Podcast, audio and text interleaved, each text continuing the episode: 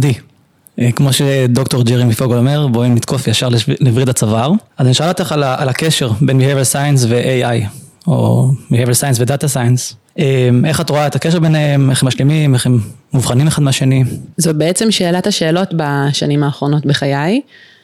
אה, אני רואה את זה קשר הדוק. כשרוצים לייצר שינוי בבריאות, ההתנהגות האנושית היא בעצם הצעד האחרון, אבל המשמעותי ביותר כדי לייצר את השינוי הזה.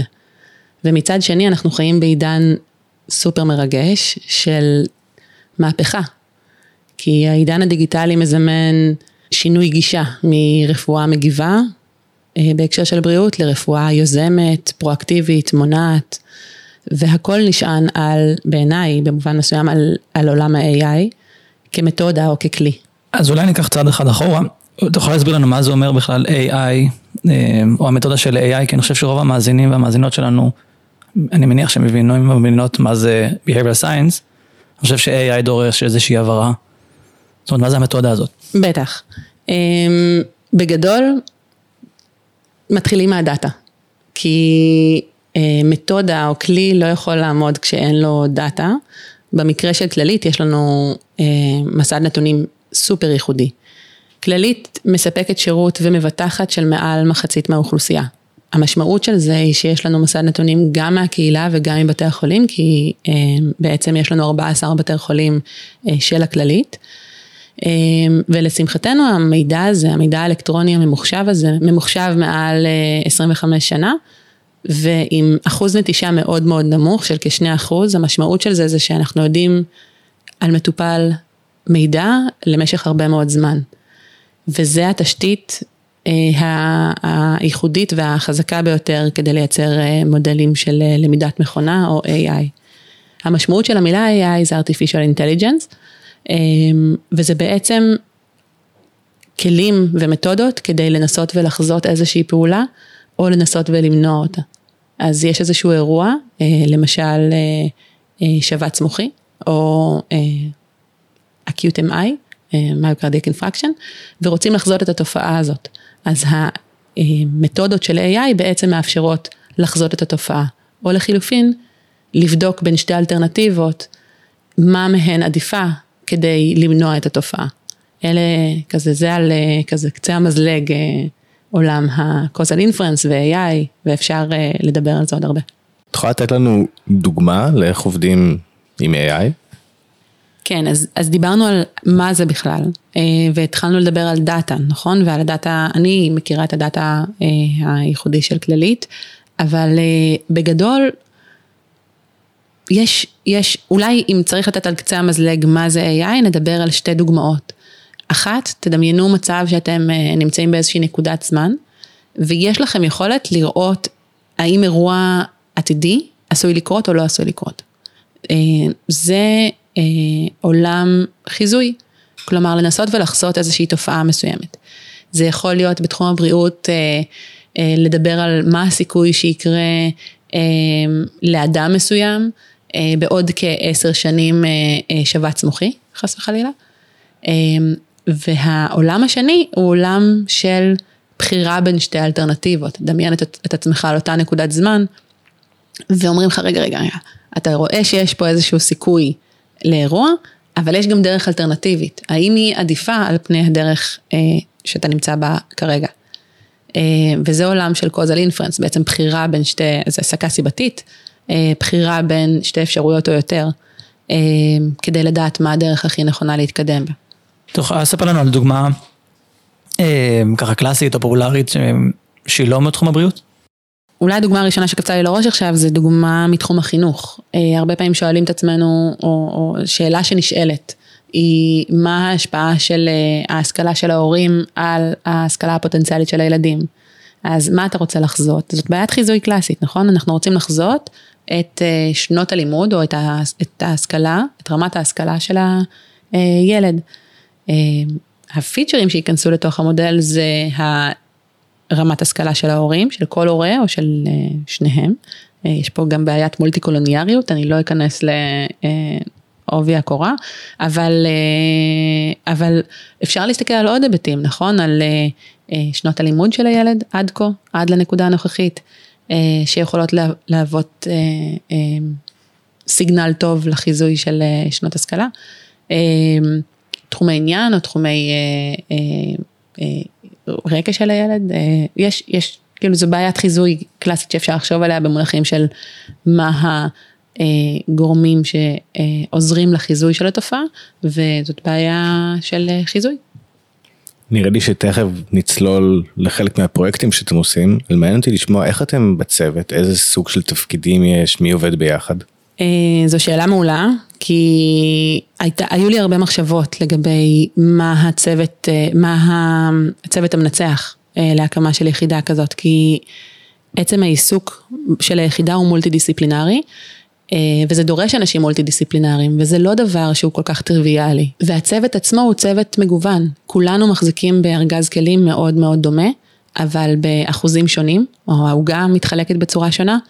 אה, יש מומחים בהתנהגות, יש אה, מומחים בדאטה אה, ובמתודה, וכל אחד מאיתנו יודע לדבר את השפה עם האחר במובן מסוים, וזה זה המיין איבנט שלנו, ולדעתי מה שהופך אותנו לצוות מנצח.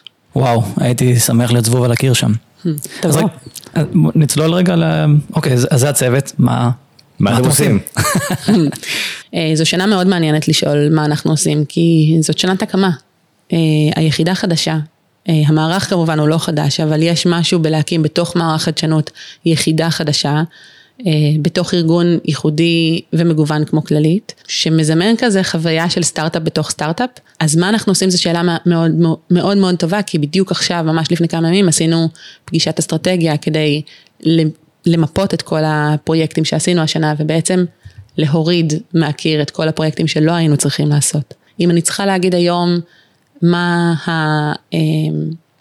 המרכז עשייה של היחידה, זה כנראה יהיו פרויקטים שעונים על אחד משלושת הרגליים של היחידה, וזה פרויקטים שמובילים לשינוי התנהגותי בבריאות, אה, ישימים, אה, מחקר, ופרויקטים שמשלבים בתוכם את כל עולם ה-AI וה-Behavioral Science, כדי לעשות איזושהי התאמה אישית ופרסונליזציה. זה ככה, אה, בסינון ראשוני, אם תעמוד באחד מהקריטריונים האלה, או בכולם, כנראה שזה פרויקט שייכנס. אז את יכולה לתת דוגמה לפרויקט שאת מאוד מאוד גאה בו, משהו שכבר סיימתם ואולי אפילו הציבור מכיר, או משהו אחר שאולי לא מכירים, אבל יש לך איזה שהם נתונים לגביו, או... נראה שבעיקר גם מעניין אותנו להבין על אה, פרויקט ששילב את המקום של ה-AI ושינוי התנהגותי. זה יכול להיות משהו שנכשל, וזה גם יכול להיות משהו שהצליח, שני הדברים מעניינים. אז אולי נדבר על אה, שניים. יאללה. על אחד שהצליח ואחד שנכשל. מעולה. אה, כי בעיניי מהכישלון למדנו לא פחות מההצלחה. אה, אז הפרויקט אולי אה, המוצלח, הפרויקט הדגל הראשון, פרויקט שמאוד מאוד יקר לליבי ושלמדתי ממנו המון, הוא גם מביא אותי במידה מסוימת לחזרה לספסל הלימודים האקדמיים וסלל לדרכי. פרויקט שעשינו בשיתוף פעולה עם פרופסור דן אריאלי, עם חברת קיימה, עם משרד האוצר ועם חטיבת בתי החולים של הכללית. וזה פרויקט של צמצום אי הגעה לתורים, שהיה לו שני שלבים בעצם. השלב הראשון היה אה, לבחון האם אה, שליחת הודעות מוטיבציוניות שונות יכולה להשפיע על הגעה לתורים, או לפחות על אה, אה, ביטול של התור מראש. כמו מה? איזה סוג של הודעות? אה, אז היו תשעה נוסחים שונים, אה, ביניהם אה, אה, הדגשה של אה, ערבות הדדית, אה, הדגשה של אה, נורמה חברתית וכדומה. אה, ופשוט בדקנו ב-AB testing, כאילו הגרלנו אותם אקראית, בדקנו לכל מי שהיה לו תור אה, במערך האמבולטורי, הגרלנו באופן אקראי אחד מתשעת הנוסחים, אה, ובדקנו AB testing, מה עובד יותר טוב. מה שהיה בעיניי סופר סופר מעניין, וזה בעצם דווקא השלב הבא של המחקר, של הפרויקט הזה, וזה היה הניסיון שלנו לא להתייחס למטופלים שקבעו תור כ-one size fits all. אלא ממש להבין את העובדה שיש הבדלים, זאת אומרת אינדיבידואלים אה, ביניהם, ולנסות ולתפור את המסר הנכון לאדם הנכון בזמן הנכון, על ידי שימוש במתודת AI. בעצם הפכתם את זה להרבה יותר פרסונלי. בדיוק. בעיניי מה שסופר מסקרן, ואנחנו ממש בעיצומו של עשייה בנוגע לנושא הזה, זה אה, גם ההכרה שמה שעובד עליך ברגע אחד לא בהכרח יעבוד עליך מחר. כלומר, זה לא רק הבנה שהבדלים אינדיבידואליים משנים, אלא שגם אתה משתנה. מה שאנחנו מנסים לעשות עכשיו זה לייצר איזושהי מערכת לומדת, שבעצם תזהה מה המסר הכי נכון עבורך, אבל גם תכיר בעובדה שיכול להיות שאפקט עשוי להתעייף לאורך זמן. נגע בך פעם ערבות הדדית, זה לא בהכרח אומר שבפעם הבאה זה מה שיעבוד. זה גם האפקט מתעייף וגם האדם עצמו משתנה. נכון. זה כל הזמן להתאים את המסר לאדם בשלבים שונים של חייו. בדיוק, זה גם ההתעייפות של האפקט, אבל גם ה-setting שבו האדם מקבל את ההחלטה. וזה סופר מסקרן, זה חשוב. אתה כל הזמן אוהב להגיד ש-context זה הכל. כן, זהו, אמרתי, מילה setting הקשר, כן. אמ, יכול לספר לנו קצת מספרים? זאת אומרת, אה, על האי הגעה? כן, בטח. באוברול ראינו שאפשר להקטין את אה, אי הגעה לתורים, לצמצם את אי הגעה לתורים בכ-33% ביחס לנוסח הקיים, ולהגדיל את שיעורי אה, ביטול מראש ב-17%. מה היה הנוסח הקיים?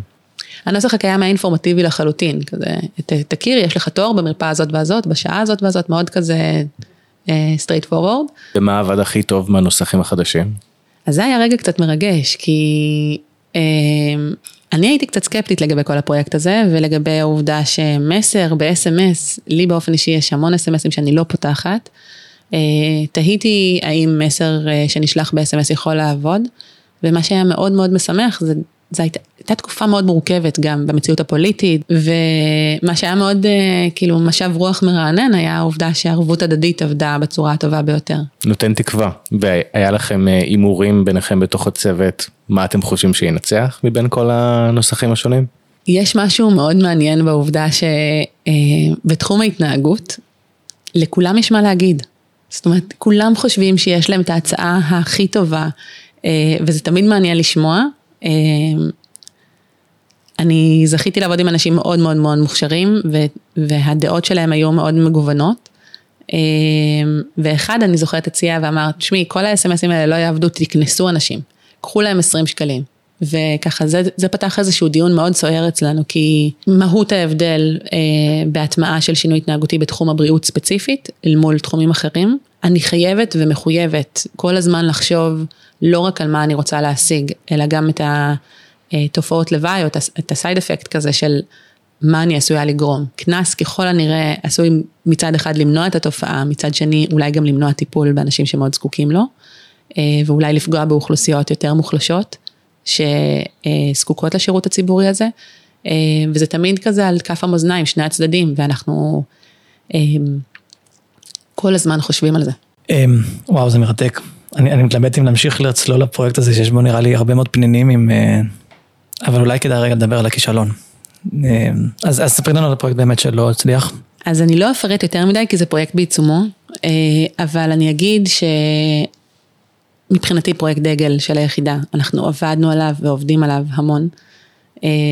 וכשיוצאים לפרויקט אז זה, זה מהלך מורכב, כי זה לא רק שאנחנו יוזמים את, ה, את הרעיונות ואת ה... זאת אומרת, אנחנו עובדים בליזום ובלחשוב מה אפשר לעשות אה, אה, כדי לייצר, לייצר את השינוי שאנחנו רוצים להשיג, אבל צריך גם סטייק הולדרים בארגון שמעוניינים בו, וצריך צוות ליבה, ואונרים של הפרויקט, ומישהו שירגיש שהפרויקט הזה בקר, בקרביים שלו, ויפעל כדי לקדם אותו פנימה בתוך הארגון עצמו, אה, וזה בדרך כלל לא נכון שזה יהיה אנחנו, זה תמיד בשיתוף פעולה כמכפילי כוח. ודמיינו לכם רגע סיטואציה שכל הדבר הזה קורה. ש... שכל הגלגלים מסתדרים היטב והכל אה, קורה כמו שצריך והפרויקט יכול לצאת לדרך ועבדנו חודשים אה, וחלק מהעניין היה גם להסתכל על המטופל כשותף אה, ולא רק לראות אותו בראי התיק הרפואי שלו, אלא גם לראות אותו, לייצר מידע סובייקטיבי לגביו ולדעת, לקבל ממנו ריג'קטים לגבי מה שהוא רוצה להשיג מההליך הטיפולי. אה, ובשביל זה יצרנו מספר שאלות. אה, ההתערבות הזאת הייתה בגיל השלישי, והשאלונים ששאלנו היו בין היתר מאוד, שאלונים מתוקפים, ידועים, 5 personality traits, נראה לי אה, כולם יסכימו שהם שאלונים בעלי ערך. הגענו למטופלת הראשונה, שאלנו את השאלה והיא הסתכלה עלינו בעיניים של מה אתם רוצים ממני. והיה שם איזה רגע מאוד מביך שלנו מקצועית, כי לא האמנו. עשינו הכל לטובת הפרויקט, והכל לטובת קידום, כלומר, יצרנו את, את ה-setting עבור הפרויקט ועבור ההצלחה שלו, למדוד את זה נכון. ובטעות הסטנו את הזרקור מהמטופלים. אה, וזה היה בעיניי כישלון, כמובן הוא תוקן מיד ויצאנו החוצה ועשינו בדק בית ולא המשכנו את השאלות למטופלים האחרים, זאת אומרת עצרנו ב-N שווה אחד הזה ומיד אה, תיקפנו אה, ותיקנו את, ה, את, ה, את הפער הזה.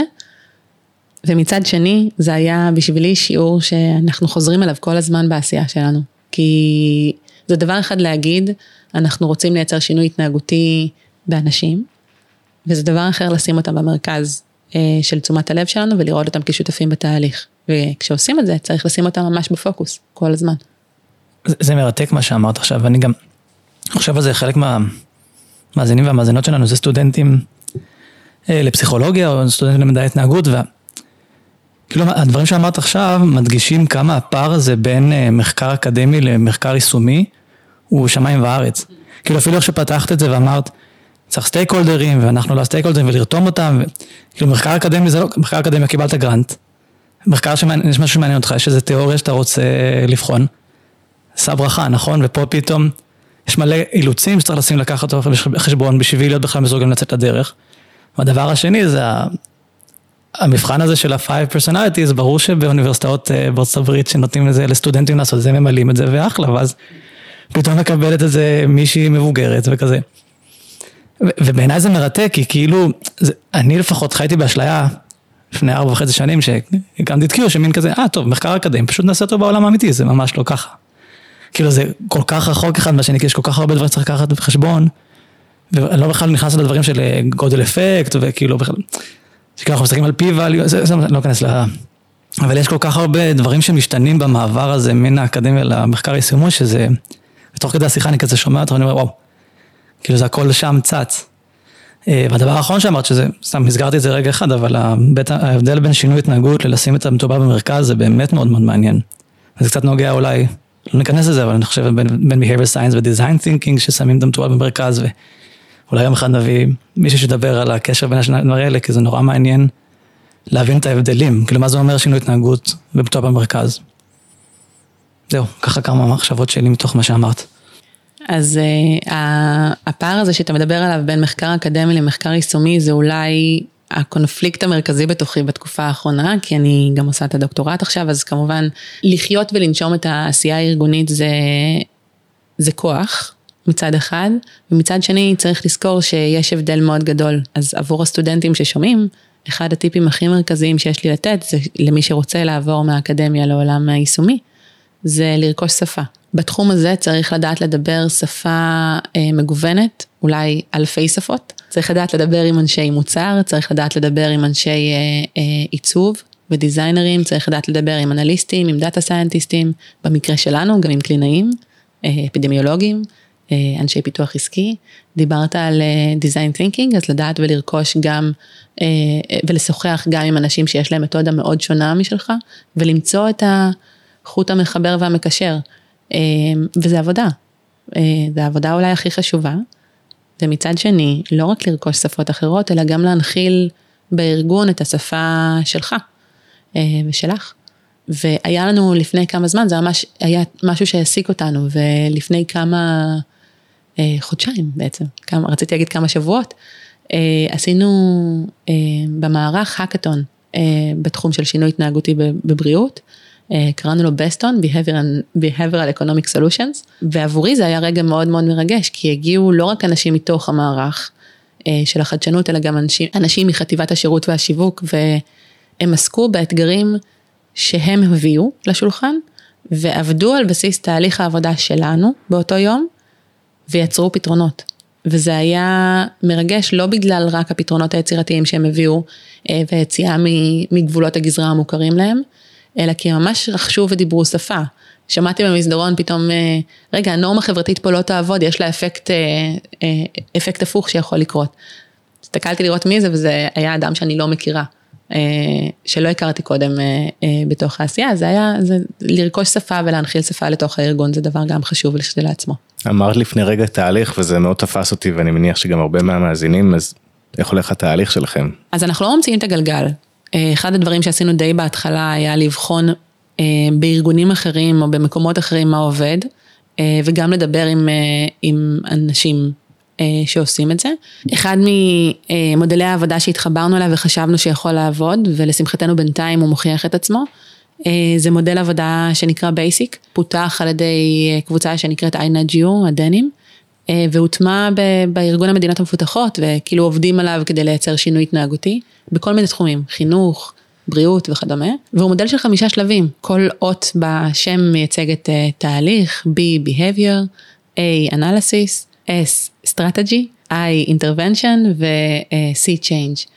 Uh, ובהקשר שלנו אנחנו בשלב הראשון מגדירים היטב את האתגר ההתנהגותי, את השאלה ההתנהגותית, את, ה, את, ה, את הקושי, ומשם יוצרים דרך האנליזה שבמקרה שלנו זה גם מתוך הדאטה, uh, לייצר, uh, לתחקר את, ה, את האתגר ולהבין לייצר ממנו תובנות התנהגותיות, אבל בשלב הזה גם עושים סקירת ספרות ובודקים מה ידוע בעולם לגבי האתגר, ומשם מתחילים לחשוב על אסטרטגיה, על איך לפעול כדי לייצר את השינוי הזה. גם פה אנחנו נשענים לא מעט על ספרות, אבל גם על תחומי העשייה שלנו ודברים שאנחנו יודעים שיכולים לעבוד. אז בעצם באקתון כזה לימדתם את כל העובדים בכללית את, ה, את המודל? פרופסור דן אריאלי הגיע והצגנו ביחד את הפרויקט שעשינו ביחד אה, של צמצום אי הגעה לתורים ואז הראינו איך אה, הפרויקט הזה ממופה לתהליכי העבודה ובעצם בהאקתון עצמו הם עבדו על שלושת השלבים הראשונים כי הם לא יכלו לעשות את ההתערבות ביום אחד אבל אה, מהגדרת האתגר ועד לפיתוח אסטרטגיה לפתרון והצעה שלה וממש חלק עשו גם prototyping של הפתרון עצמו. כן וזה מה שהם עשו שם. תשעה אתגרים. איזה יופי שזה, שחולקים את המודל הזה עם כולם. אז מה שבאמת יפה בעיניי, אה, וזה קצת גאוות יחידה שלי אה, להגיד, זה שמה שהיה באמת מדהים בעיניי זה שבתהליך של השיפוט ישבו סטייק אה, הולדרים בארגון, שאמרו, הפרויקט שיזכה ייכנס לתוכניות עבודה משותפות, והפרויקט שזוכה נכנס לתוכניות עבודה משותפות, ואנחנו עובדים עכשיו על להפוך אותה למשהו שנכנס. מדהים זה הכוח של האקתונים. כן. בסוף פרויקטים ממשיכים אה, ונהיים משהו אמיתי. אה, נשים ב show notes של הפרק גם לינק למודל של ה BASIC שכולם יכולו לקרוא. לקרוא. מעניין אותי מאוד לדעת מה למדתם על התנהגות אנושית בתוך עולם הבריאות מכל האינסוף data שיש לכם בכללית. תוכלי לחלוק משהו אחד או שניים כי אני חושב שהרבה מהמאזינים שלנו. מגיעים מעולם הבריאות ועושים אולי מוצרים שאמורים בסוף לשנות התנהגות בתוך העולם הזה, אז אולי יש איזה טיפ או שניים מדברים שלמדת. מה למדנו על ההתנהגות האנושית? אז בגדול, אה, אנחנו עוד רק מתחילים ללמוד. זה אה, יהיה מאוד יהיר להגיד שאנחנו כבר יודעים להגיד משהו. אה, בעיקר אנחנו לא יודעים. ואני מאמנת את עצמי, זה ממש שריר להגיד, לאמן ולהגיד בקול רם, אנחנו עוד לא יודעים, זה משהו לדעת, זה משהו ללמוד, זה משהו לחקור, זה משהו אה, לבדוק. אה, ובעיקר זה לא משהו יציב, זה קצת כמו ילדים, אה, הדבר היחידי היציב הוא שהכל משתנה. אה, אז ככה גם לגבי ההתנהגות האנושית בעיניי. אה, וכשזה מגיע לתחום הבריאות, אחד הדברים שאני ככה אה, ממש לוקחת איתי בכל הזדמנות זה אה, שינוי הגישה. אה, בעבר הגישה של טיפול הייתה גישה מאוד דטרמיניסטית כזו. גורם הקליני הוא מחזיק הידע, הפתרונות אצלו, אה, והוא אומר למטופלים מה צריך לעשות. לאחרונה יש איזשהו שינוי גישה. אה, אנחנו שומעים נראה לי כולנו את עולם הפרסונליזציה והתאמה אישית. גם עכשיו בפודקאסט דיברנו על המונחים האלה לא מעט, וזה שינוי גישה מרענן, ואני חושבת שהשלב הבא זה השלב של הפיכת המטופל לשותף.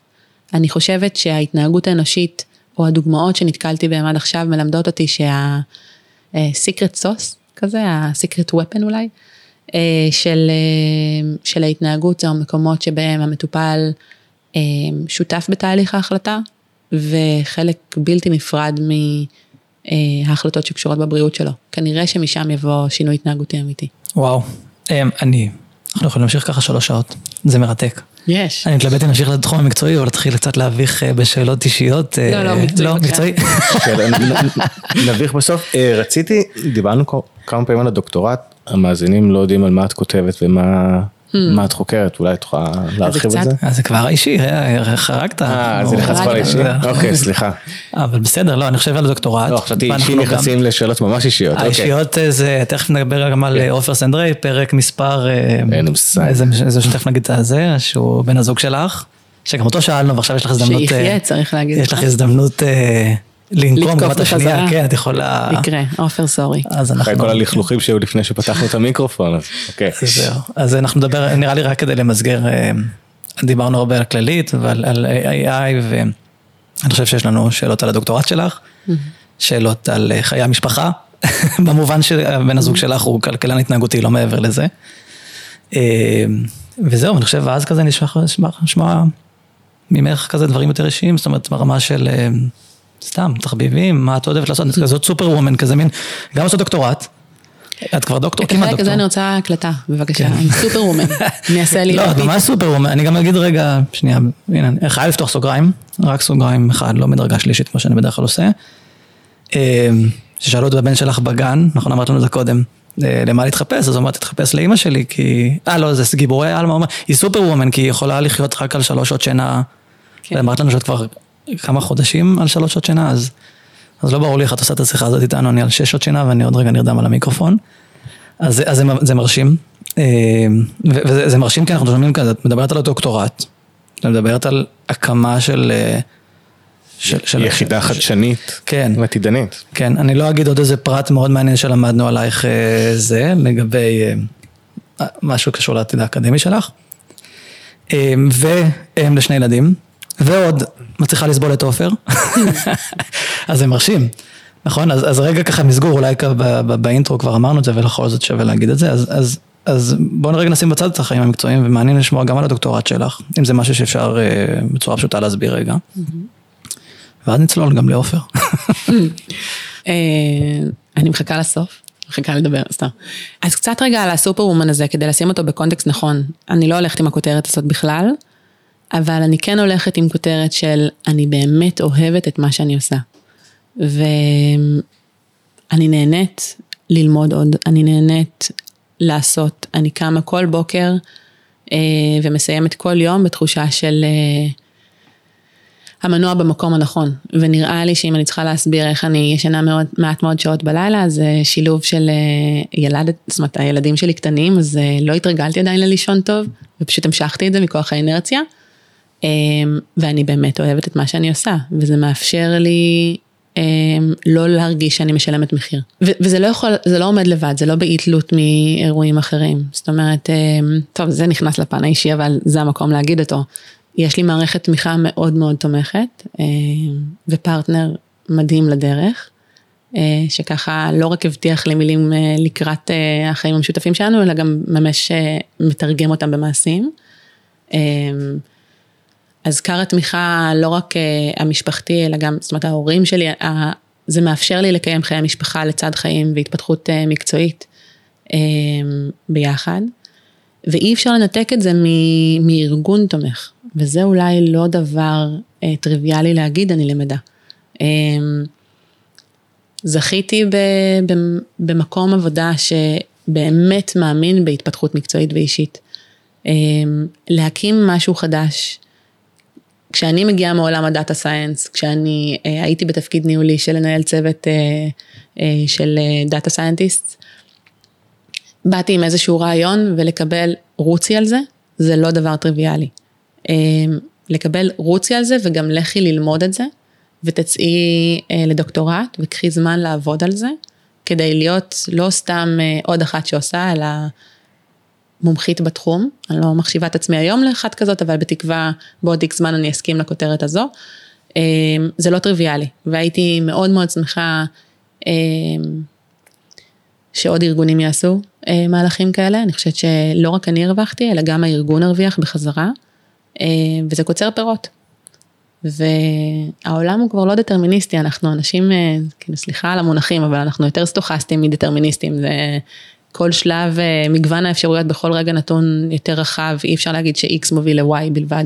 וצריך אה, צריך לפעול ככה, צריך שהמציאות שלנו והסטינג אה, יתאים את עצמו לזה. וואו. אה, בוא נחזור לדוקטורט שאנחנו מתחמקים מלדבר עליו. כן. מתחמקים מלהגיש אותו. במילה, מה הכותרת? אמ, איך להפוך את ההחלטה הבריאה להחלטה שקל לקבל. שימושים של עולם למידת מכונה ושילוב של אה, מדעי ההתנהגות כדי לשפר אה, היענות של מטופלים לטיפול ולשפר תוצאים קליניים. boom. Yeah.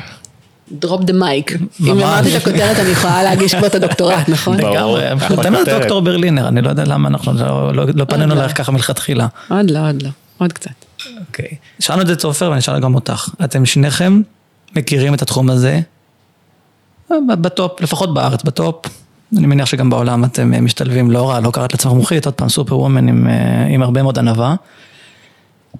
איך זה, איך זה מרגיש, ב, חוץ מכל התמיכה שהוא נותן, ששמענו אותך אומרת קודם, זה, זה, זה מעניין בדינמיקה ביניכם, אולי בגידול ילדים, אולי באופן שבו אתם אה, עושים דיונים, מתווכחים.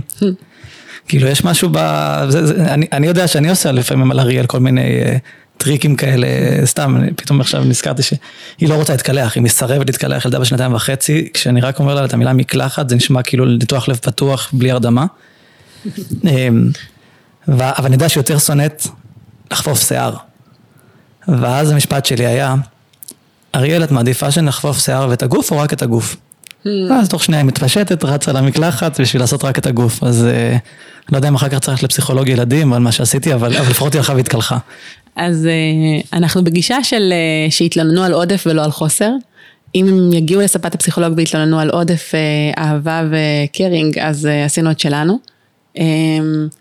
אתה שואל איפה, איפה, איפה זה מתורגם, איפה הידע שלנו, התחום המקצועי שלנו מתורגם בחיי המשפחה?